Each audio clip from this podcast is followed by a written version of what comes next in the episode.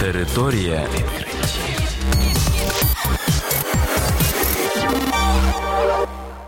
Це програма Територія відкриттів. Кілька слів про новітнє та надзвичайне. І я, ведучий Богдан Нестеренко. Вітаю вас, шановні слухачі. В цьому випуску ви дізнаєтесь про таке: вчені попереджають про загрозу цунамі в Європі. Вчені виростили сітківку людського ока. Thank you. Найактивніший вулкан Європи Етна, який розташований на італійському острові Сицилія, повільно і неминуче сповзає в Середземне море, що загрожує жителям Середземномор'я цунамі. Пише Science Alert. Весь схил знаходиться в русі через сили тяжіння, тому цілком можливо, що він може катастрофічно зруйнуватися, що може викликати цунамі в усьому Середземномор'ї.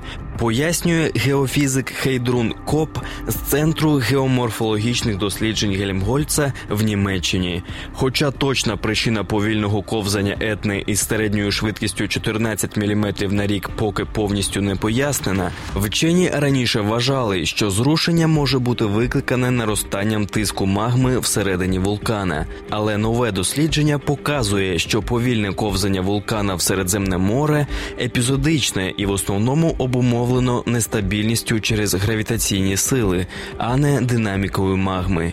У випадку гори Етна наш аналіз деформації берегової лінії має на увазі велику небезпеку для руйнування схилу, поки немає ніяких доказів, що такий катастрофічний колапс станеться найближчим часом, але також немає ніякого способу розповісти, коли це може статися. Тобто катастрофа може статися в будь-який момент.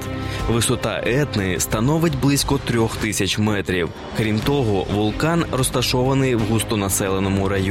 Падіння і викликане ним цунамі може привести до десятків тисяч жертв.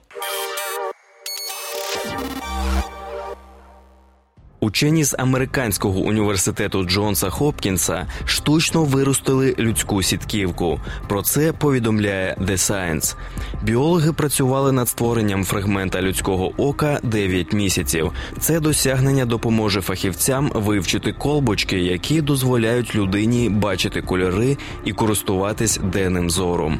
Попереднє дослідження очей тварин показало, що важливим компонентом для розвитку нормального зору є тиреоїдний гормон щитовидної залози. Біологи додали його в живильне середовище вирощуваної людської сітківки, що допомогло дозріти колбочкам. Створений зразок повноцінно сприймає світло і передає інформацію нервовим клітинам.